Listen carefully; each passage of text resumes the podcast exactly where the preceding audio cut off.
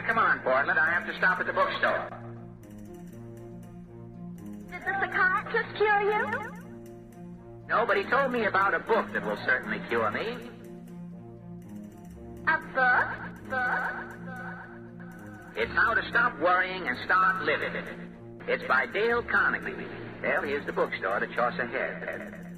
Well, I think I'll go to the movies. The movie? I hate to go, but I have to. You have to. Why? I have some popcorn left over. Well, so long, Portland. And I'll go in and get Mr. Carnegie's book. Well, here's counter four. Sign my book, Mr. Carnegie. My Carnegie. Tommy's next. I- I've been waiting all day, Mr. Carnegie. Pardon me, sir. Are you, uh... Yes, I'm Dale Carnegie. My name is Fred Allen. Well, I'm delighted to meet you, Mr. Allen. You are? I'm delighted to meet anybody with a copy of my book. My psychiatrist says that your book can help me. I keep worrying. I never know if the toast is going to pop up in the morning, Mr. Carnegie. How can I stop worrying? So you want to stop worrying and start living, right? Yes. You have a frying pan. Yes? For tomorrow morning, instead of poached eggs, why don't you make fried eggs? Friday? Fried eggs, you won't need the dough. Cad, Mr. Carnegie, you are a genius.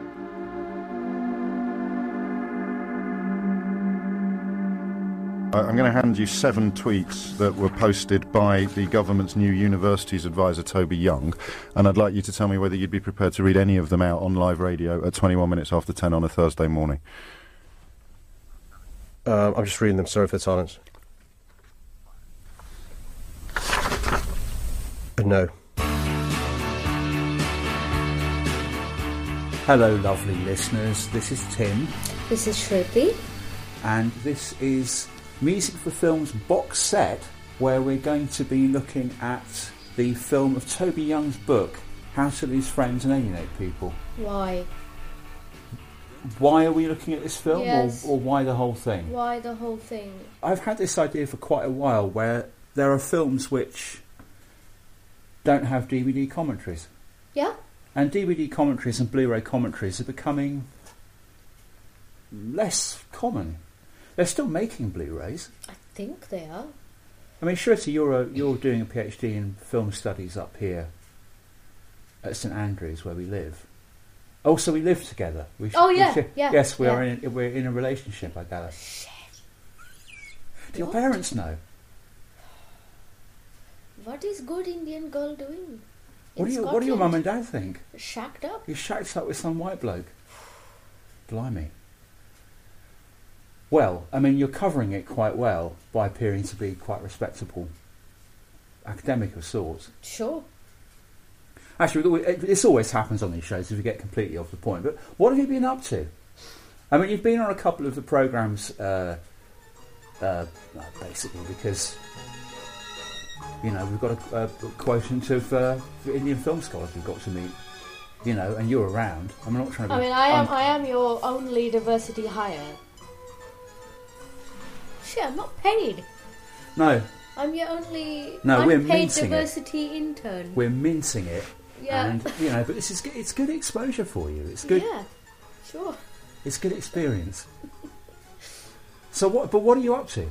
Uh, I'm doing a PhD. I'm looking at old, really old Indian films from the 1930s, most of which don't exist, or at least are presumed to be lost. Maybe we'll find some of them. Um, I'm looking at how people went to watch these films, specifically women people. Well, that's become a very, a very It's hot topic, it's hasn't it? It's a radical idea now that apparently women are people. I, I think they became people last year. Me too. Yeah. Well, actually, no, not me. People are concerned about the fact there's going to be a backlash against men. I mean, that would be awful. I mean, that, Can yeah, you imagine I that? know. I mean, I can't, I can't imagine what it must be like to live your whole life with this slight feeling of being constantly undermined and discri- Oh wait, I do know that feeling. but I'm I'm a brown woman, so I haven't received my person card. They start rolling it out with a few women in 2017. In five years, I'm sure I'll get mine. You're also a person card. I mean, to be fair, the British invasion, annexation, and occupation of Maharashtra in India was the will of the people. we won. We won. And then because uh, That wa- I mean, I'm sorry. It was just there was this massively misguided campaign on the side of a bullet card that was going around, and people took it seriously. And next thing you know, the British didn't leave for 150 years. Yeah, I mean, it's interesting when to talk about Empire 2.0 that it goes against the sort of recovering sovereignty idea. You would have thought that people who are in favour of returning powers to Britain, which in fact they already had because the EU is a, a community of sovereign nations that pull their sovereignty. It's not a superstate, but the argument that uh, you can recover sovereignty, but at the same time as that, places like India should be beating a path to our door. But and presumably this, this is is there? Am I overreaching here? But there's sort of an argument too about people saying that they have been harassed, or people saying that they ha- that their careers have been undermined, or you know they have they haven't made the, the advances in their career that they should have done based on their, their qualifications and merit because of the fact they're women. That if people say that too much, somehow that's sort of attacking men. But it's getting at men. And um, feel free to dis- disagree with me because it's a slightly rhetorical um, preamble. And I am going to relate this to this film of Toby, I'm sure. I'm sure we Toby Young's book. It, it does. It all connects. Um, but it's it's good that we've got into this and also talking about your uh, your PhD and what you're studying and the fact you're studying it here in Scotland is it seems to me that arguments about Brexit and sovereignty, but also a sort of revisionist attitude towards empire, which is going on at the moment. There's uh, a furore about a course at Oxford, which is going to basically teach a sort of revisionist line about Yes. the empire, and this is a, a reaction to the Rhodes Must Fall campaign last year, trying to get rid of Cecil Rhodes' Yes. statue from Oxford High Street. But then also this sort of oh oh, but you're attacking men now. But all of it just seems to be about the fact that the the sort of cultural purchase in public space because of things like social media. I don't think it's just social media. Uh, it's also just changes in the workplace. It's the fact that most people at work are pushing ideas or numbers around through digital devices. They're not actually um, operating a lathe and, and putting a uh, a screw thread on it or something, or you know, milling it down so you can then put it into another piece of metal, which is what most people's jobs were uh, in this country until the 1970s. Now, the majority of skills that you need at work are to do with communication, are to do with understanding other people, to do with empathising other people, and it seems that women are just as good at that as men. Yeah. Possibly better. Wouldn't want to overstretch that I point. mean, But the, but you have all these power structures, which includes the film industry. Well, we're going to be talking about this Toby Young film in a minute. But it also includes national politics. It hmm. also includes academia. It also includes what used to be print publishing, but it's now this kind of odd stay behind thing, which is an overlap between the money and power and the branding power of what used to be print publication. This week, what the papers say is presented by Isabel Hilton. It was a sad week for fans of the magazine The Modern Review, dispatched to the great recycling bin in the sky, That's all, folks. The end of the affair. Was how the magazine's diminutive editor, Toby Young, described the finale. A nation mourns, or at least 10,000 people, not all of whom were close relatives of those involved, who were still buying the magazine when it went fut. If you're an Anglophilic cult stud, you'll find this mag supremely entertaining. The Washington Post. Then again, if you were one, you probably wouldn't want to tell the newsagent. So with all this praise, why did it fail? Niall Ferguson, writing in The Independent, has his own theory. The possibility that the Modern Review folded because it was a bad magazine has scarcely been discussed. Julie Burchill said it over and over again, and even Toby Young admits. Few people outside the office ever praised the magazine. Actually, I found the final issue packed with useful tips, like this on page 17. Ten reasons not to take cocaine. Now, isn't that the kind of thing you might want to cut out and keep? My personal favourite is reason number eight. At the end of the evening, you cannot properly operate your bottom jaw. This has several unpleasant consequences, only one of which is inability to form words. From which we can safely assume none of the leading protagonists were great consumers of the stuff. Their ability to form words, if only about themselves and each other, remains triumphantly unimpaired. Can you get the phone, please? Mind you, you're, you're stupid fucking arsehole. I wouldn't do me the honour of calling it a review. I am an internationally respected academic and... Prick. What? Just You answer the phone. What do I pay you for? I am an author... You don't pay me. So Toby Young is in the public eye because he was the editor of a magazine called the Modern Review. Okay. Um, he took over from someone else that's quite successful. It was what was the Modern Review? The Modern Review was like a kind of slightly more hip, sort of aging face reader, um, time out reader version of the Times Literary Supplement or the London Review of Books or something like that. It was trying to be something like the Atlantic or um, the Paris Review, in that it wrote about quite weighty and serious subjects and it had quite ser- you know uh, intellectuals writing for it, but the quality of journalism was also of a standard that you would expect to find in what were then the quality newspapers. And there was this quite successful magazine, the Modern Review. Toby Young took it over as editor, did quite a good job in the sense that he was quite popular and he got his face around quite a lot. But for whatever reason, the magazine didn't carry on from strength to strength with him as editor. But he was quite, he was quite well liked. He was quite popular at the time, and has since gone on to sort of trade on first the fact that when he was still um, hot, I'm using that term in the sense of still like a, you know a hot cake you buy at a uh, a stall, Yes, not. not any other connotation of that. But we're not going to indulge in ad hominem attacks on Toby Young, even though we're about to watch a film with Simon Pegg in based on one part of his life. But we're not going to have a go at Toby Young because We, No, you know, that's I'm, beneath you know, us. I am. I am no one to take a pop at Toby. I am. I am just a pair of breasts. So Yes, I, I don't. I don't even have any opinions. So but he but he went on from doing the Modern Review to then uh, having this kind of lads mag shtick when lads mags were a thing. So again, there were magazines. There was uh, Loaded, Maxim, um, Nuts. hmm. Um, and maybe I can find a clip and drop it in, but there was a, a Johnny Vaughan narrated advert for Nuts when it, when it was advertised on the telly. Women, don't expect any help on a Thursday.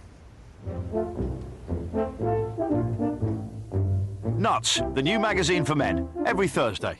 So yeah, he, he was in various lads mags and he was kind of a bit of a face, a bit of a name to conjure with because he had this bad boy shtick.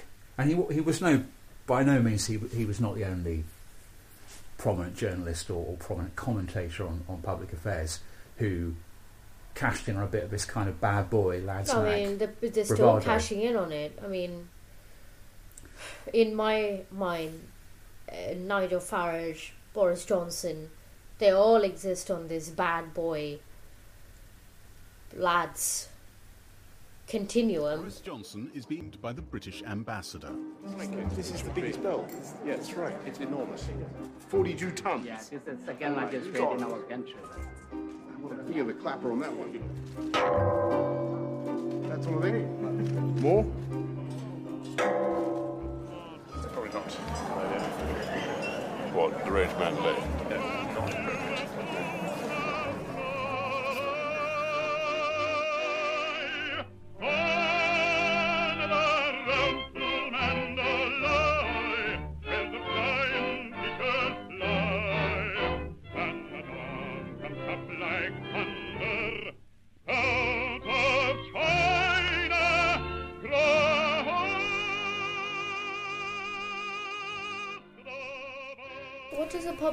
Public being a public commentator have to do with regulating universities? Well, I suppose the, si- the I mean, si- Keith Lemon is a public commentator.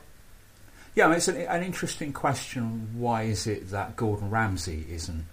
Yeah. But of course, you almost had that because um, Jamie, what's he called, the celebrity chef, James uh, Jamie Oliver. Jamie Oliver. Jamie Oliver was uh, sort of Tony Blair's school food czar. Yes. Yes. But that was this kind of odd conjunction between Mission TV. This is television programs which are basically reality TV programs, but they've got a mission. So you know, we're going to get all the dormant houses occupied, or Mm. we're going to look at what people living on benefits do all day. But These sorts of programs. Jamie Oliver, he was dealing with, from what I understand, what food is served to children in schools. Yes. He is a chef. Yes. So at least he's qualified to talk about food. Yeah. From what I understand, Toby Young has no academic qualifications. He well, he's, he he did he has studied at Harvard. He did go to Oxford. He has started but not finished a PhD. So in fact, you're I'm already beating you, Toby. yeah you're sort of near, the you're near the you can see the, Yeah. the finish line of your PhD. He hasn't finished his PhD. Well, this, I suppose this is what it's a sort of tie together all the things I was talking about about five minutes ago. Is what's interesting about Toby Young's appointment is he hasn't even got a telly show, so he's not even Donald Trump. Yes. He's not a popular figure who's on television every week and people are frantically tweeting and talking on Facebook about, oh my god, did you see what Toby said to that woman? He's occasionally on Question Time. He's often on. Um, he's he's known to be somebody that particularly radio researchers can go to and get a quote off him, or print or what were print journalists can go to and get a quote off him. He likes being quoted and things a lot. He he often sort of reacts to stuff and tries to spin things somewhat more in the Tories or uh, because they're currently in government the, gov- the government's direction. But it's an interesting appointment in the sense that if his qualification for chairing the regulator of British universities is that he's a he's a prominent public figure, there are a great many other people who Yes. actually have a higher profile than he does. So that's kind of in, it's interesting they go to Toby Young, whose only qualification actually isn't that strong. Well, you could go on Twitter and even just find popular academics. Well, that, I mean, I suppose People that's the point. who have yeah. loads of academic, proper academic credentials, and are recognised recognised by the general public. For example, Mary, Mary Beard. Beard. It's that everyone, if they were if they were asked who's a, f- a- a famous British academic who you know is respected as an intellectual but is on the telly, that everyone would say Mary Beard. Yep. Because Mary Beard, uh, she just did the culture show. She presented the culture show. She's on the telly, but she's also uh, taken very seriously as a. well, uh, She is a serious class, a historian of, of the classical world.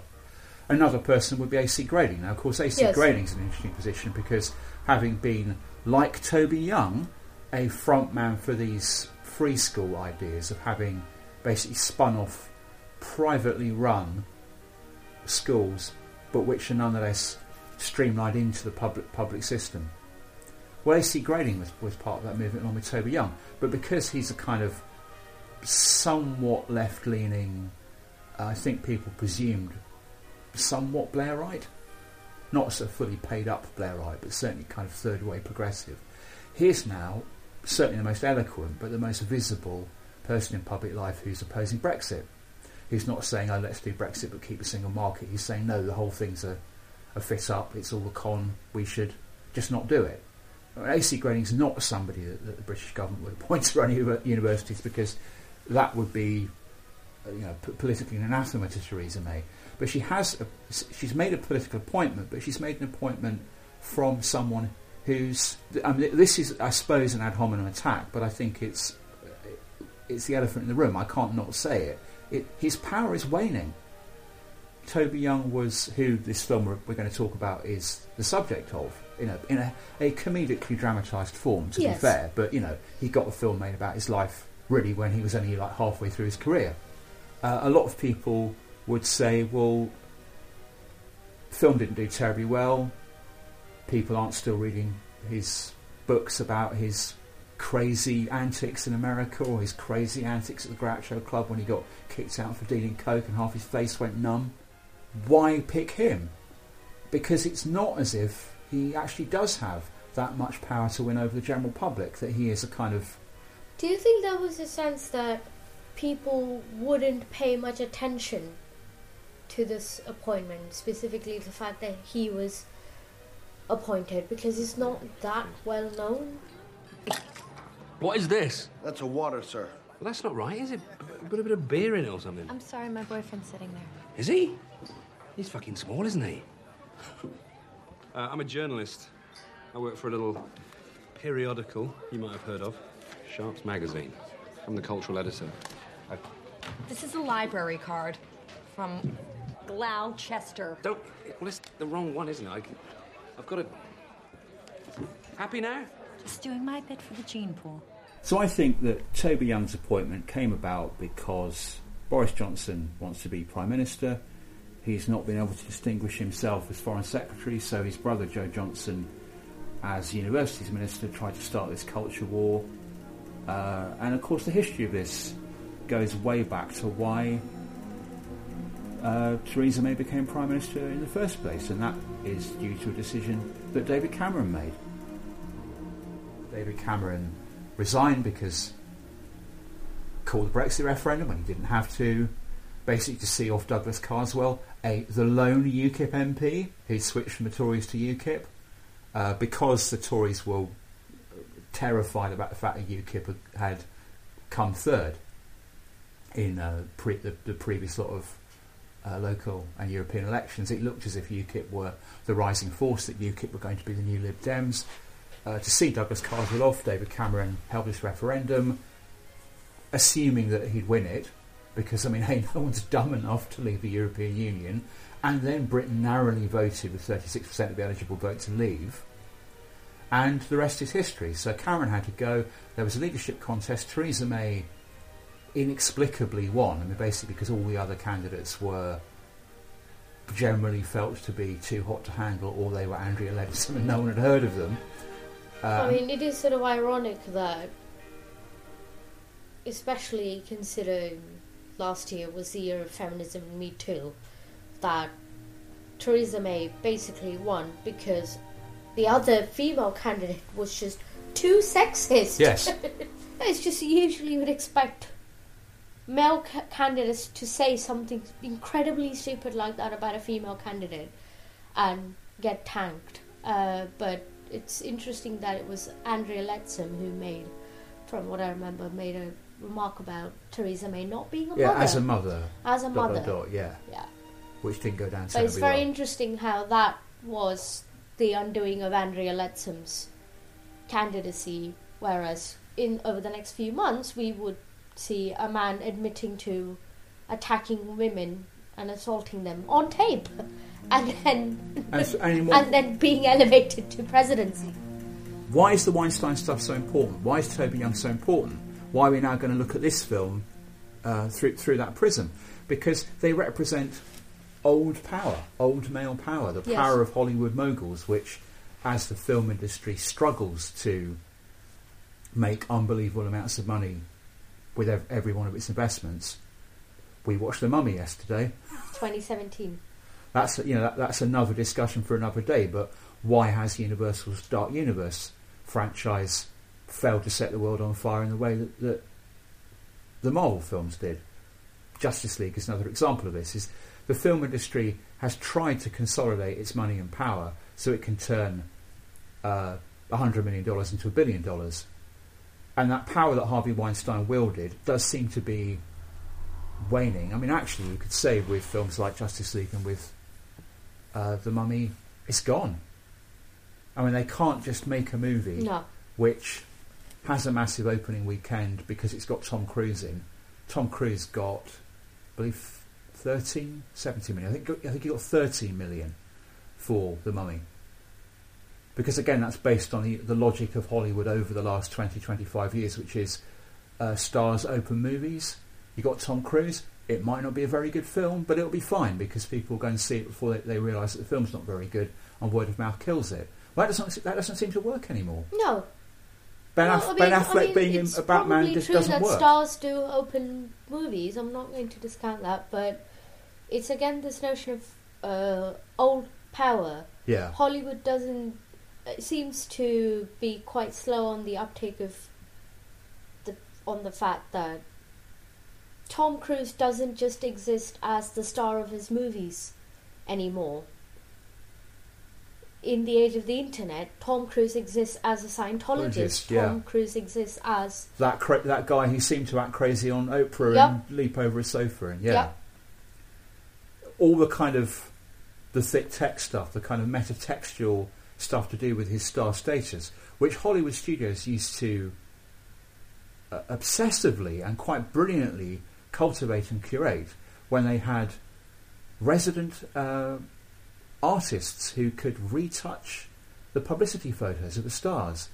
Amazing guys. He's of- often from Japan. For some reason, Japanese artists in the 30s and 40s became experts at retouching glossy photographs. So there's beautiful photos you see of Hedy Lamarr and Cary Grant and Marilyn Monroe were all retouched by these amazing Japanese retouch artists. And studios had publicists and they had fixers to carefully cultivate this story. So that, for example, the fact that um, Rock Hudson was gay, Yep. the fact that um, Bob Hope wasn't a very nice guy, Bing Crosby slapped his kids around, Joan Crawford was horrible, including to her kids. What's the other I'm thinking of? Oh, well, J- um, James Dean. yes, James Dean was at least bisexual. yeah, That never got out. Even though you had a Hollywood gossip industry, which existed, certain people were off limits because you had this Hollywood system. Presumably that was something that Weinstein and others, I mean, are we going to go through a list of names? Oh, I mean, we'd Where be you start? all night. Yeah. oh, But I suppose the most prominent one, other one, is Kevin Spacey. Although, Yes. again, he's not been charged, but I think it's it's a, it's generally assumed to be true that he has assaulted and abused minors, basically throughout his acting career, and that was something which was. There's been an investigation at the Old Vic where he was artistic director during the Blair era, and was not only quite close to Bill Clinton, but certainly would come out now and again, you know, to say supportive things about Tony Blair. That's all been quietly forgotten about. The occasions Yes. when Kevin Spacey said approving things about New Labour. You know, that's when it was a project. The Third Way was a project, and like Weinstein's support of Hillary Clinton, Spacey attached himself to liberal progressive causes in this country as well. While he was he was director of the Old Vic, he's uh, alleged to have assaulted and groomed and otherwise pressed his attentions upon uh, quite a lot of young men. Uh, there has been an investigation by the Old Vic. One of the one of the aspects of that investigation, which I and other people have slightly raised our eyebrows about, is the idea that no, is that it wasn't the case that everybody knew. I did, and I'm nothing to do with theatre. I'm a, at best, tangentially connected to the establishment through a couple of friends of mine who happen to be quite prominent in, in public life. I suppose the main one's Justin Welby, the Archbishop of Canterbury, is a friend of mine. But, you know, here we are in a little flat in Fife with you doing your PhD and me as a freelance journalist. I'm not very well connected. I don't have an inside track on things. I knew Kevin Spacey had been uh, assaulting and, and, uh, harassing and abusing young men. I knew that in 2009. I knew that because someone I was dating then uh, was from New York but uh, was part of San Francisco's um, theatre scene. And she knew through actor friends that Kevin Spacey had at some point been invited to leave New York by the acting fraternity because uh, he had uh, tried to tried to uh, have alone time with the younger sons and male friends of, of too many actors, and they they basically figured him out. It was suggested that his future might lie somewhere else, probably in Hollywood, which as as things turned out was, was the case. But I knew about that in 2009. So the idea that people working at the Old Vic didn't know, I mean, there was a huge amount of gossip about Kevin Spacey and uh, what was assumed to be cottaging that he was doing in the various parks and open spaces in South London.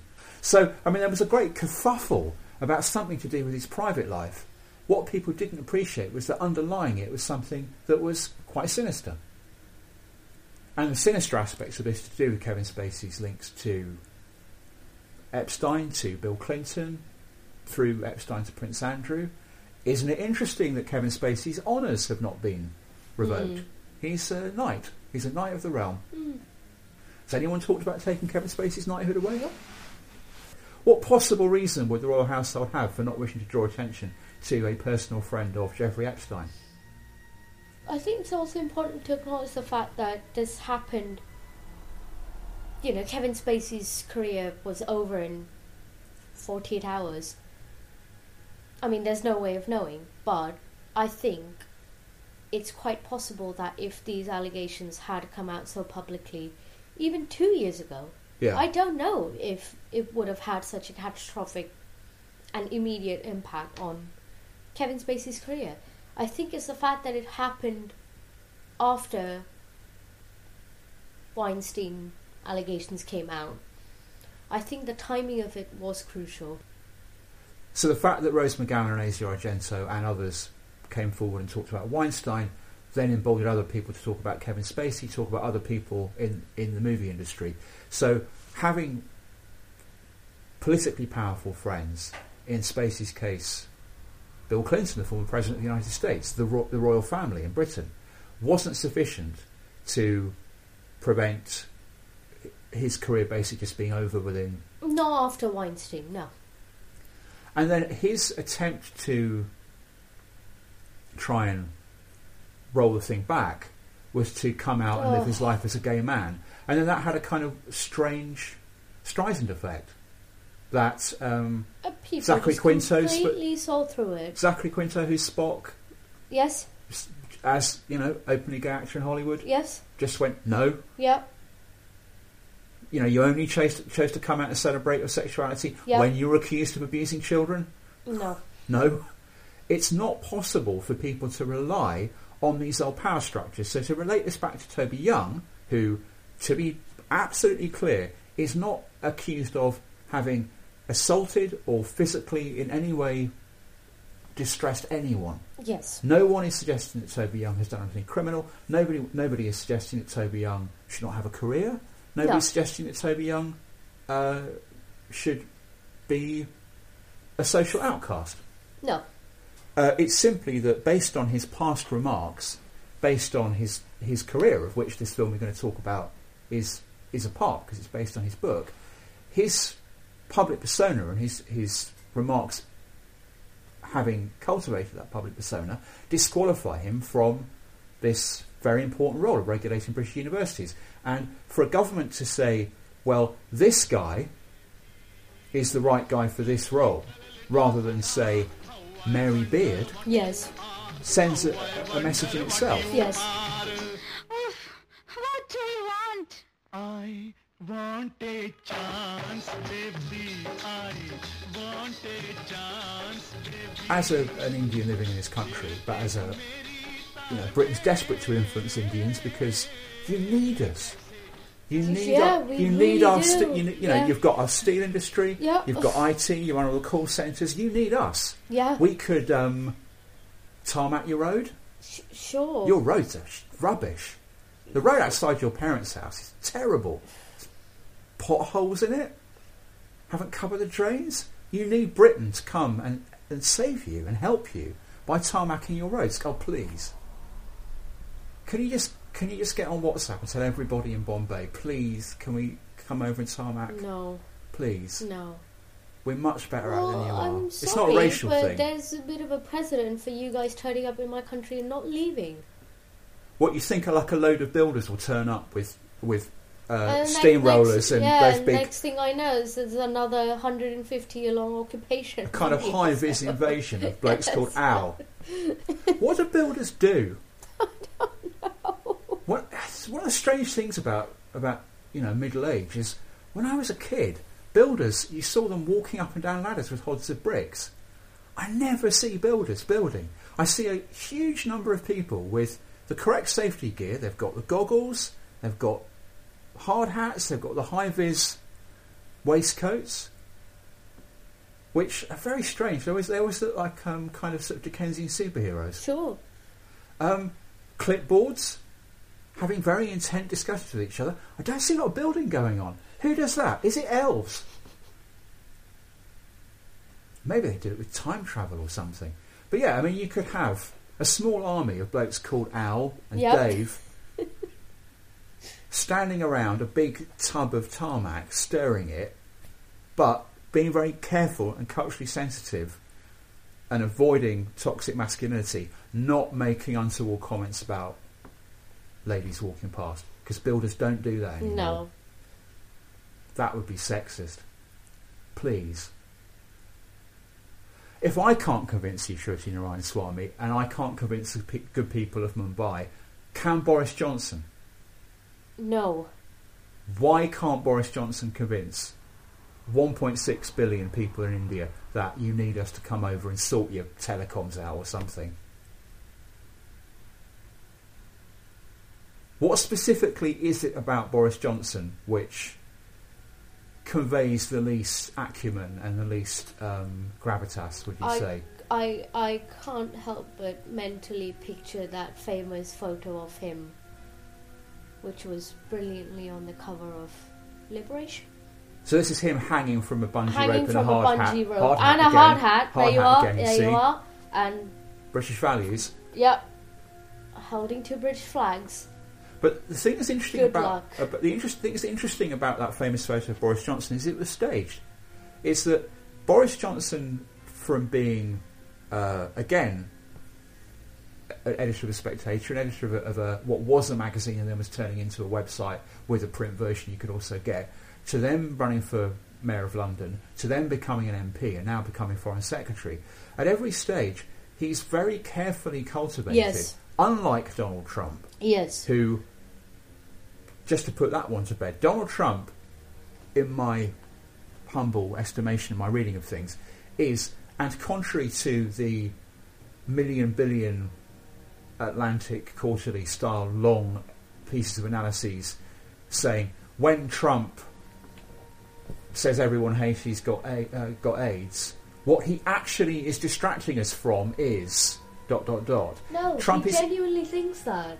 He doesn't seem to be somebody who's playing a million 4D chess games on a million 4D chessboards. He, it seems to be that the mask is burned into the face. That he seems to be a sort of clueless, racist, impulsive old man. Because he is a clueless, racist, impulsive old man. Boris Johnson, in, again, this is only my estimation, but my reading of it is Boris Johnson is actually a very shrewd person. Yes. He's a classical scholar.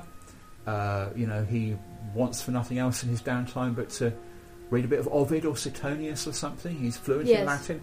He's not a stupid guy. No. The bumptious Bertie Wooster, I'm going to read some Kipling now I'm in a Burmese uh, Buddhist temple. That won't offend the Burmese No. at all, will it?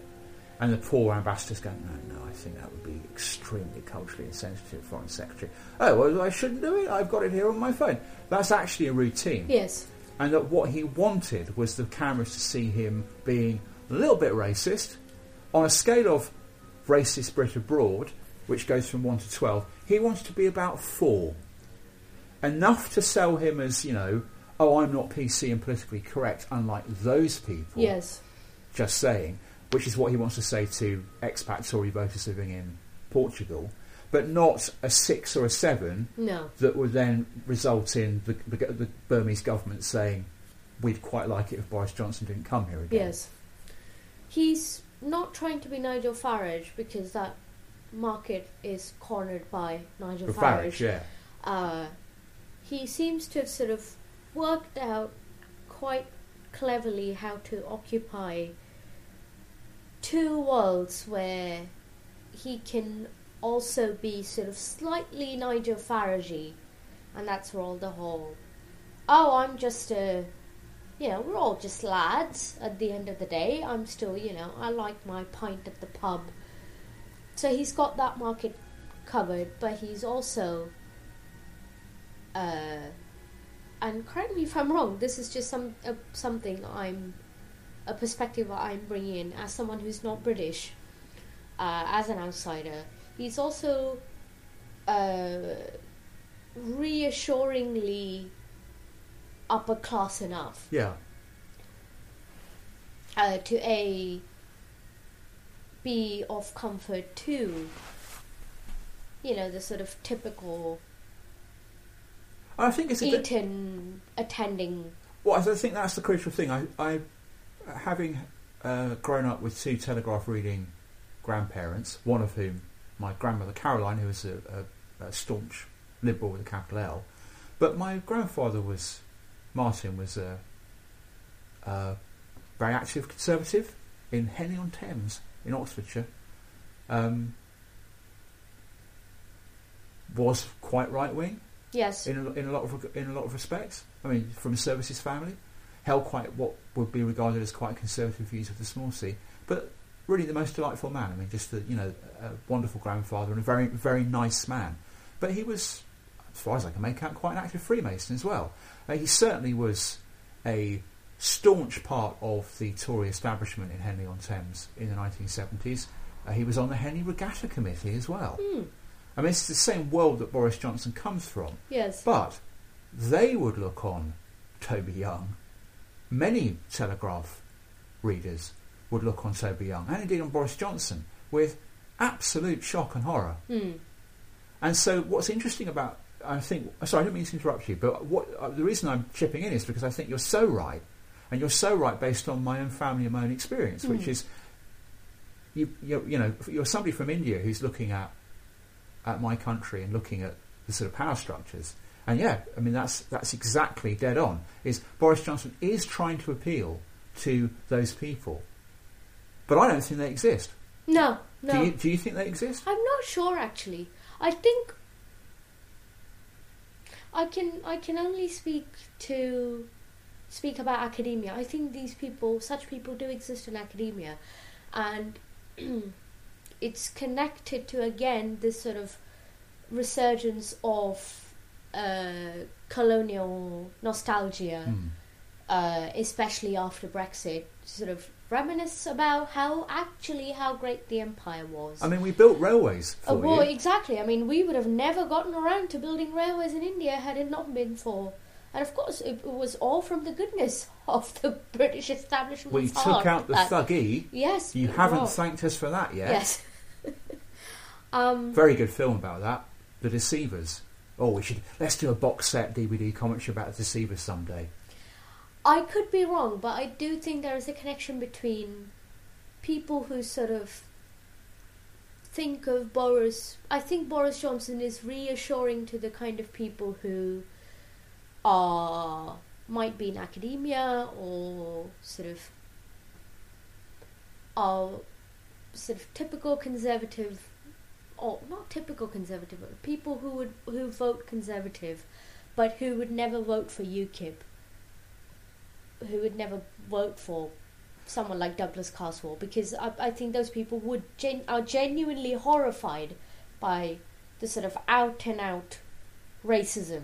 And we've seen with the Daily Mail and other um, media conglomerates monstering of Anna Soubry and other Tory Yes. MPs who voted against the Yes. government's um, uh, current positioning with Brexit and the current legislation they, they have to get through. Uh, so you had this appalling Daily Mail front page with, you know, basically like a wanted poster of, you know, these are the traitors. In the context of Jo Cox MP, a Labour MP, being murdered by by a, a racist, by a white supre- like a paid up Yes. member of white supremacist organisations, uh, shot her and stabbed her and, and, and killed her in the street. Extraordinary. Yes. Extraordinary that a reputable newspaper would think that that was anything other than quite unsophisticated political intimidation and probably criminal. Yes. Although they're, never, they're not prosecuted for it. I mean, I don't see how that's not harassment. Very odd. But I think certainly conservatives like like um, Anna Soubry are certainly appalled by the Douglas Carswell Farage end Yes. of things, and mildly intolerant but unable to say anything about what Michael Gove and Boris Johnson Yes. represent. They're kind of like Bor- Jo- Boris Johnson would never come out and say ban the things. hijab. uh, yeah, exactly. But it's more his the kind of racism that they represent is a bit more subtle, a bit harder to spot, like precisely like you know reciting a Rudyard Kipling poem in a in a Buddhist temple or um But Boris Johnson, I don't think is a racist. Toby Young. No, I don't- I- Toby Young definitely isn't a racist. He's a sexist. Let's not forget what Boris Johnson did. I mean, I, I mean, I forget what the actual comment was, but you know, things about oh, the watermelon smiles Yeah. of. It's it's not a sort of get the darkies out of the country racism. It's very much a sort of Boris Johnson speaking as if he was some.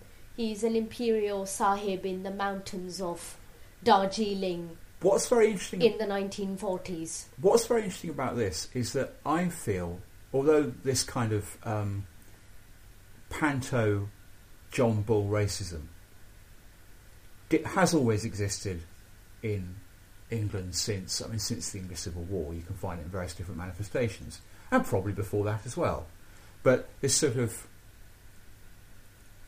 merging of the sort of Falstaffian stout yeoman who stands up in the inn Hmm. and buys everyone a flagon of the finest local ale and then holds forth. The sort of progression of that to the English equivalent of the uncle who turns up at Thanksgiving or the uncle who turns up at weddings, if we're talking about India, and Pakistan, and Bangladesh, Hmm. who it's like, oh God, he's here. Yeah. Yeah.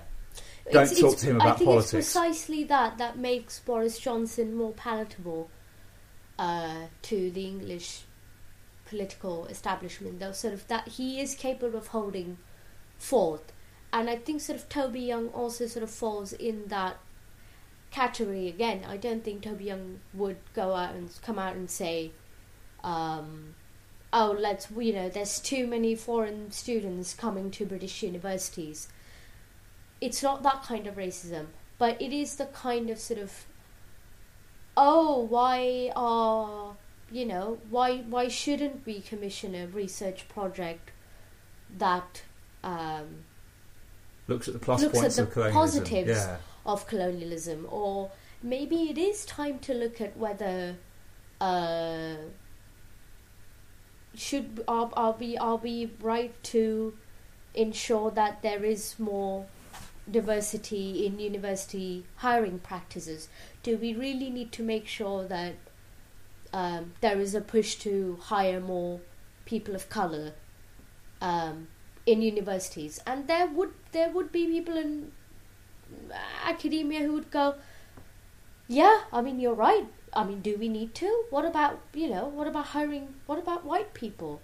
Are we discriminating against white people in universities now? I mean, we're the real victims of all Well, this. well, clearly. But it's a sort of it's a sort of racism that isn't UKIP level racism. Yeah. That a lot of people would shy away from.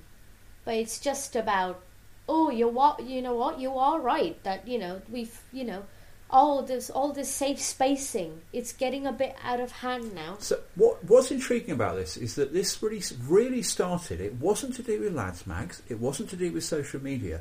This kind of viral intemperance and intolerance within conservatism, not necessarily the Conservative Party, but within a kind of conservative traditional viewpoint in at least England, if not the British Isles more generally.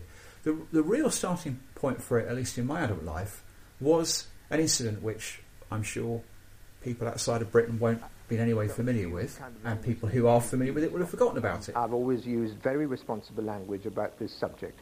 But as I've, as I've just explained to Matthew, I think that we have to have an immigration system that is under control and there has to be a limit. If things go on as they are, we will have over the next few years over six million more people in this country. Uh, most of them will be immigrants. That's uh, uh, an increase in the population, six times the size of Birmingham. And that will, per, that, that will really impose strains and stresses on our social services, um, on our security, and, and, and on our So in 2004, relations. I Michael Howard was Conservative leader.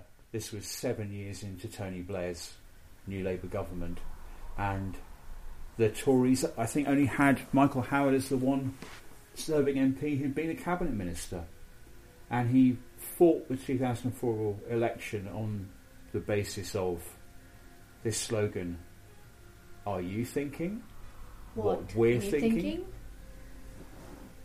which was an interesting choice, given that Michael Howard is has a, has a Jewish background. I mean, you would have thought somebody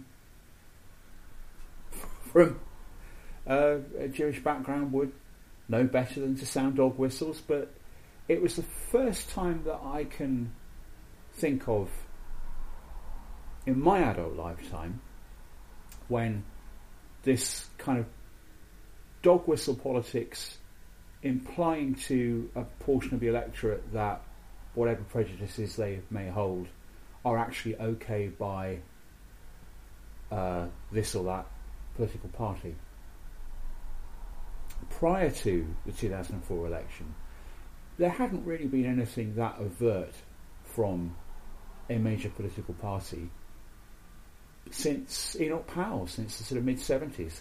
Now, obviously, you can't really compare 2004 with the mid 70s and, and the uh, the period when the National Front had huge racist marches through cities like Birmingham. I don't think you can compare the situation we're in at the moment with uh, this uh, great confusion about you know what kind of Brexit we're going to have or what you know whether it's going to be Brexit at all um, with with the mid 1970s. But if there is any similarity, it's that it was okay to imply that political attitudes that were generally felt to be unacceptable were acceptable. You just, you know, you, you don't speak above a whisper. And what I think, I mean, to, because we're coming to the end of this this chat and we'll talk about the film, but I'm glad we've we've talked about these things out of the context of, of watching the film because I think that's what makes the film interesting now, is that we are in this this new situation. And the film was made almost ten years ago. So four or five years after that Conservative parliamentary campaign. But Toby Young's views at that time were still not cheerleading for eugenics. If his sexism was to the fore, there was a cheeky wink to camera lads mag sort of jokiness about it. It wasn't the much more sort of overt kind of culture war which Jo Johnson seems to have tried to recruit Toby Young for, which, I mean, who, who knows what goes on in the mind of the Johnson brothers, but as far as I can make out, the idea was Boris Johnson hasn't particularly distinguished himself as Foreign Secretary. So, fight a culture war in British universities over safe spacing, get Toby Young in to be that guy, you know, to, to fight the corner for free speech and critical thinking. Uh, and if Boris Johnson and his allies like Michael Gove allied themselves with, with that, then, you know, it would differentiate Boris Johnson's brand perhaps from Philip Hammond's brand and perhaps from the brand of anyone else who might throw their, their hat into the ring if Theresa May's leadership looks so parlous that she is invited to leave, which is what happened to Margaret Thatcher. But I mean, to bring all this together, and I think also to connect it back to your PhD, and without wishing to sort of preempt the discussion we're going to have in part two when we actually watch the film, is it safe to say we think this film of Toby Young's book, How to Lose Friends and Alienate People, is quite disappointing? It's completely unremarkable in every sense possible. I, you know, without wishing to start discussing the film already, there is nothing worth even discussing about. So there's nothing. There are a couple of things in it which are pretty heinous. Yes. But I don't think they actually reflect that badly on the people involved in the film. And, and there, you know, there are some fantastic people involved in this film. Yes. We'll talk about this when we're actually watching the film. But Simon Pegg, you know, I mean, Simon Pegg is in a lot of stuff which is beloved, certainly beloved by me, and, uh, and you know that's why he has this, uh, you know, unique, quite niche star status because of Spaced, because of Shaun of the Dead, and Big Train. Let's not forget Big Train. But also Stephen Woolley, who produced it. Also, uh, as we're going to talk about when we, we talk about the film, the director Robert Weide personal friend of Kurt Vonnegut, produced and wrote the film of Mother Night, has a script of The Sirens of Titan, produced um, that great Lenny Bruce documentary. Swear to tell the truth. Kirsten Dunst is in great stuff. Miriam Margolyes is in this film. The list goes on. It's got some great actors. It's got some great creative Megan people. Fox is Megan this Fox is in the film. It's got some some good, or in some cases, great character actors. It's got some great creative people involved in it. And it's not Toby Young's fault that it's not a good film. Nor is it his fault that it's not a bad film. Because it's just based on his book. And then he, he sort of at- attached his celebrity, such as it is, to it. But it doesn't really reflect well or badly on him because he had um, negligible involvement. Well, again, as we'll, we'll talk about in part two, he was invited to lead the set. I didn't know that. Yeah, yeah, we'll, we'll talk about this. But yeah, he he, Oh, he tried to ingratiate himself to Kirsten Dunst. of and, uh, course he did. Oh my god. So Stephen Woolley had a word, and uh, that was that. But so what? What is interesting about talking about this film now? I mean, there is a DVD commentary. I'm slightly bending my own rules, even though this is the first one of these we've done, which is that there, there actually is a DVD commentary with Simon Pegg and Robert Weide talking about the film. But of course, because it was recorded when the film came out on DVD, Also, these are people contractually bound to say good things about the film, so. But I don't necessarily want to say bad things about it. I mean, I'm not really interested in a process of what I believe they call on the internet these days fisking. Oh, is that what it's called now? After a sort of a, a, habit of going through Robert Fisk's articles, the, the esteemed Middle Eastern journalist for the Independent, uh, going through a, a Robert Fisk article and taking it apart point, point by point. I'm not interested in in making these these podcasts and talking about films to try and identify the uh, culturally appropriative uh, Nutella racism, the in- inappropriate ba- baklava with Nutella, which is disrespectful of Middle Eastern culture. I, I'm not interested in trying to kind of identify what's wrong with films. If we're going to talk for half an hour, an hour about film, it may as well be, a, if not a good film, have interesting or good things to be said about it. Yes. But that's my fundamental problem with this film. There's nothing interesting to talk about it. I mean, to sound a note of contention here. it- hey, it's a, it's a Toby Young film. I'm going to be a controversialist.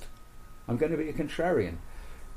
To sound a controversial note, I think there is something interesting about this film, and I think this film is now interesting because of Toby Young's appointment to be Yes. a student uh, regulator Yes. by Jo Johnson, by the Tory government, the fact that it doesn't seem to have done his career much good, No. this appointment. So now people have gone back and looked at all his tweets, and now we're going to look at this film based on his book. Well, this has been a, in keeping with our signature brand, digressive Really digressive. and tangential. But no, I've, re- I've really enjoyed talking Me about this, too. and, uh, and uh, I hope that we do more more of these. We it's, should. It's fun going into the studio with a guest, talking to a new person, talking about a lovely old film that we've put on our Scholar map. Or I mean, the, in the years ahead, we're not just going to do that Scholar map. We're going to do other things around that format. But sometimes when there's, you know, there's there's a a stray thread sort of dangling there in the cosmos, which is kind of what we've done with this film. Is we've just you know tugged at it a bit, Yes. you know, and seeing what comes out. and what came out was this discussion. So it's been a great pleasure. Yeah, it's been fun.